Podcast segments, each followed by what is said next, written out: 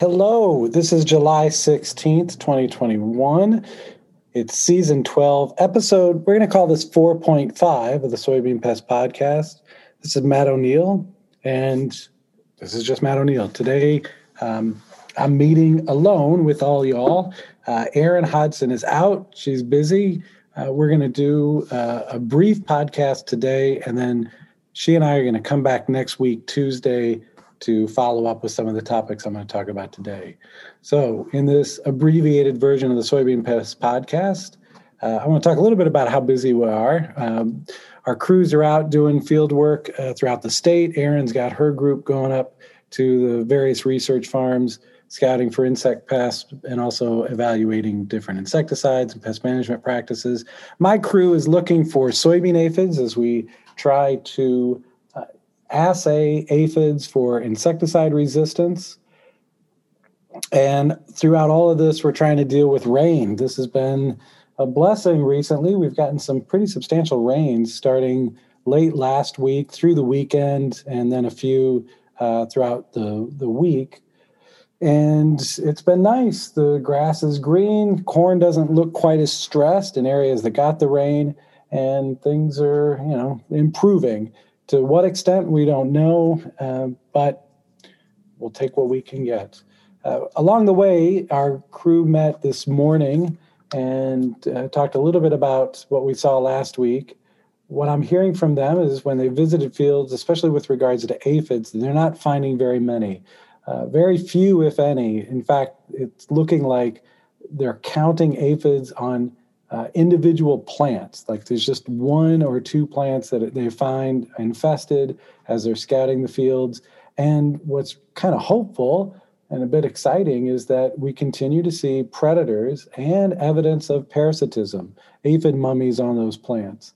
So that's a good sign for farmers that even though the rain has come and the temperatures are cooler, these would be good conditions for aphid populations to build up.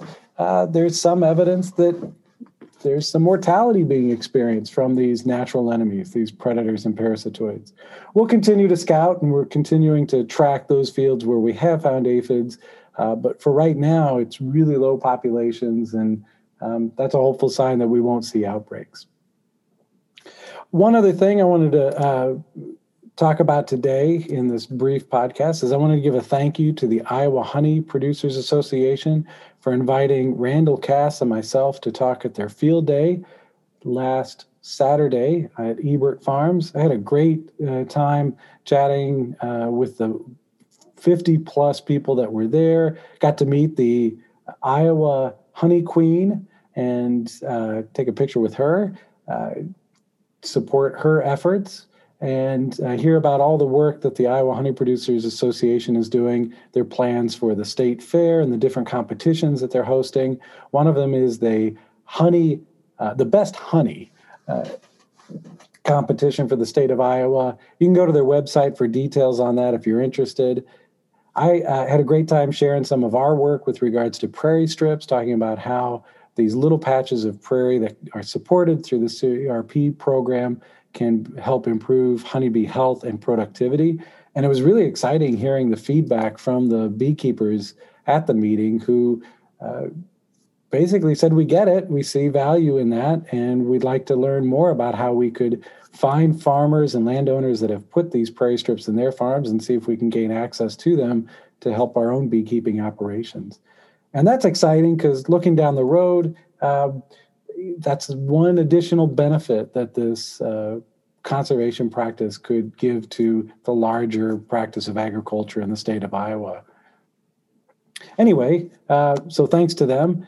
And then finally, I'm going to leave a photo for our fun insect trivia. This is a little bit of a prep for next week.